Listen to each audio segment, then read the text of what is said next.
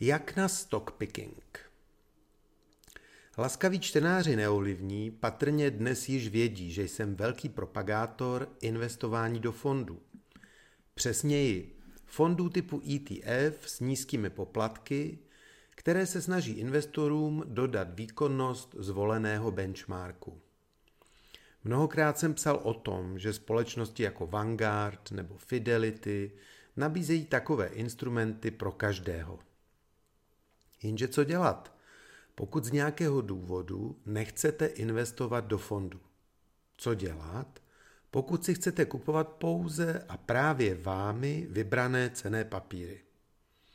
Co když máte tak unikátní investiční strategii, že se jinak než výběrem jednotlivých titulů prostě nedá realizovat?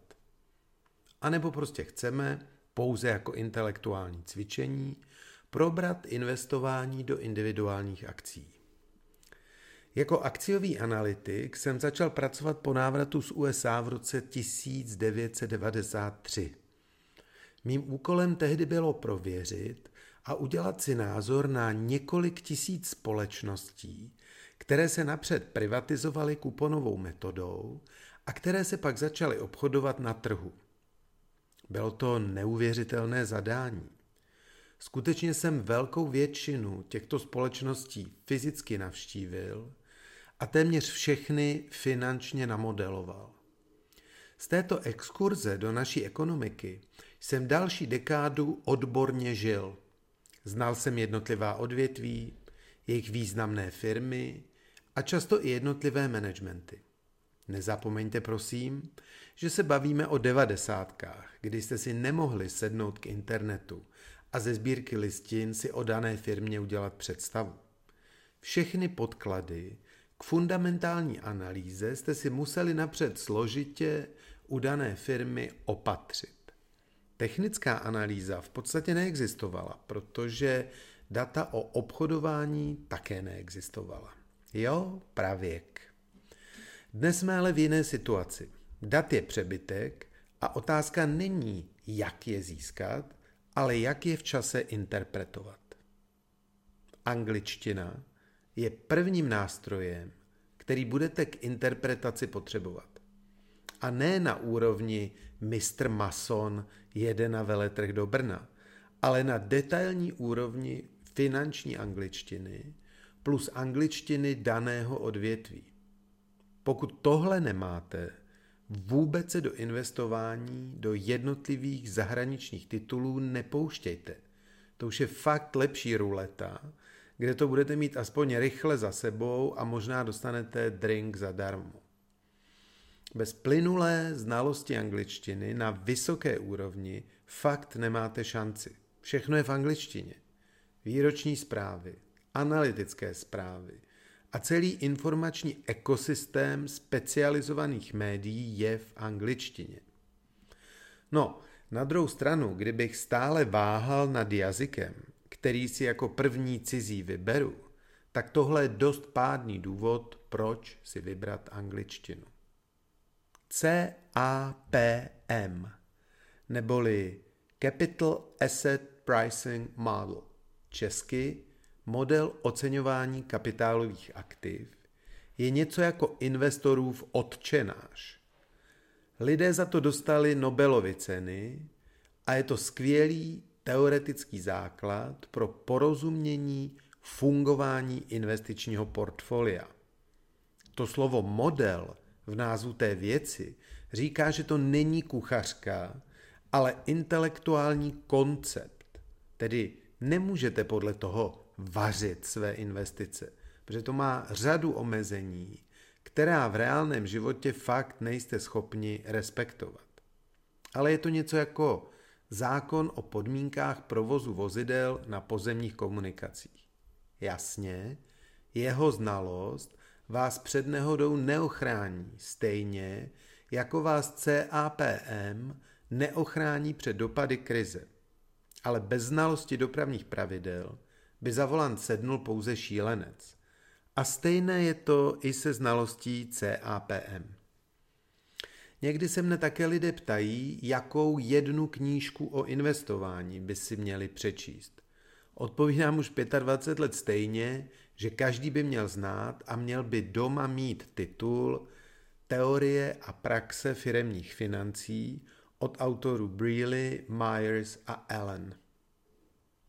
Dividendy jsou dalším významným faktorem investování do jednotlivých titulů. Indexy a benchmarky dividendy netvoří. Jednotlivé tituly ale často ano. Je to tak významná okolnost, že ji tady speciálně vypichuji. Jasně, na trhu, kde Tesla udělá 200% za půl roku, je jedno, že dividendy nevyplácí.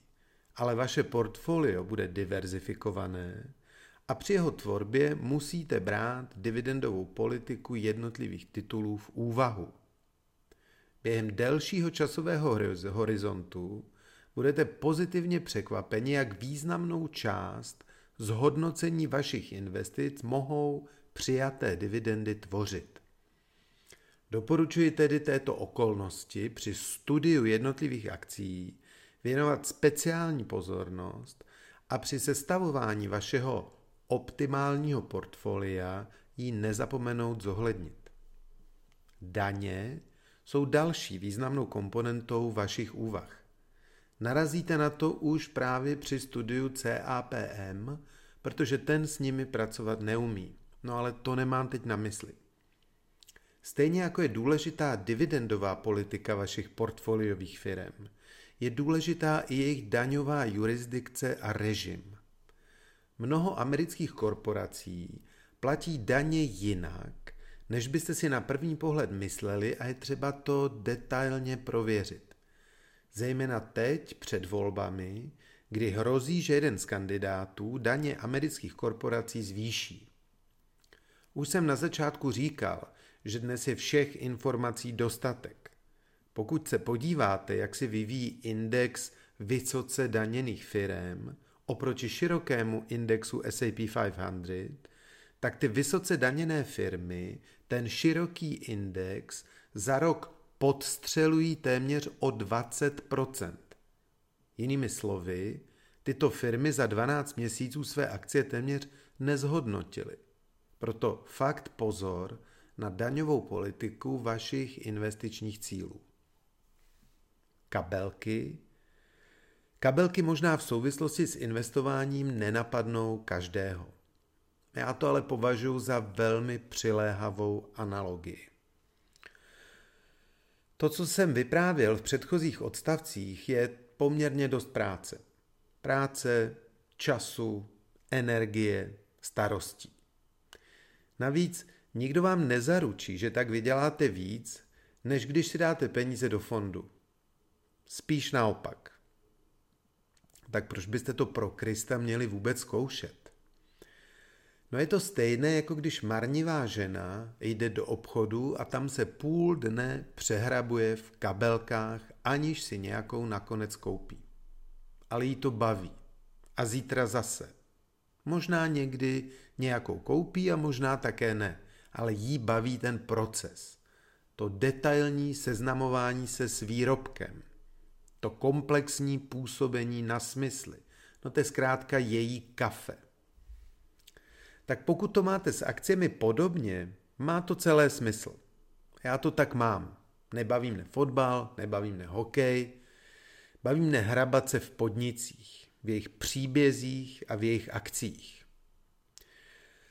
No, občas tím i trochu vydělám. A to přeju i vám.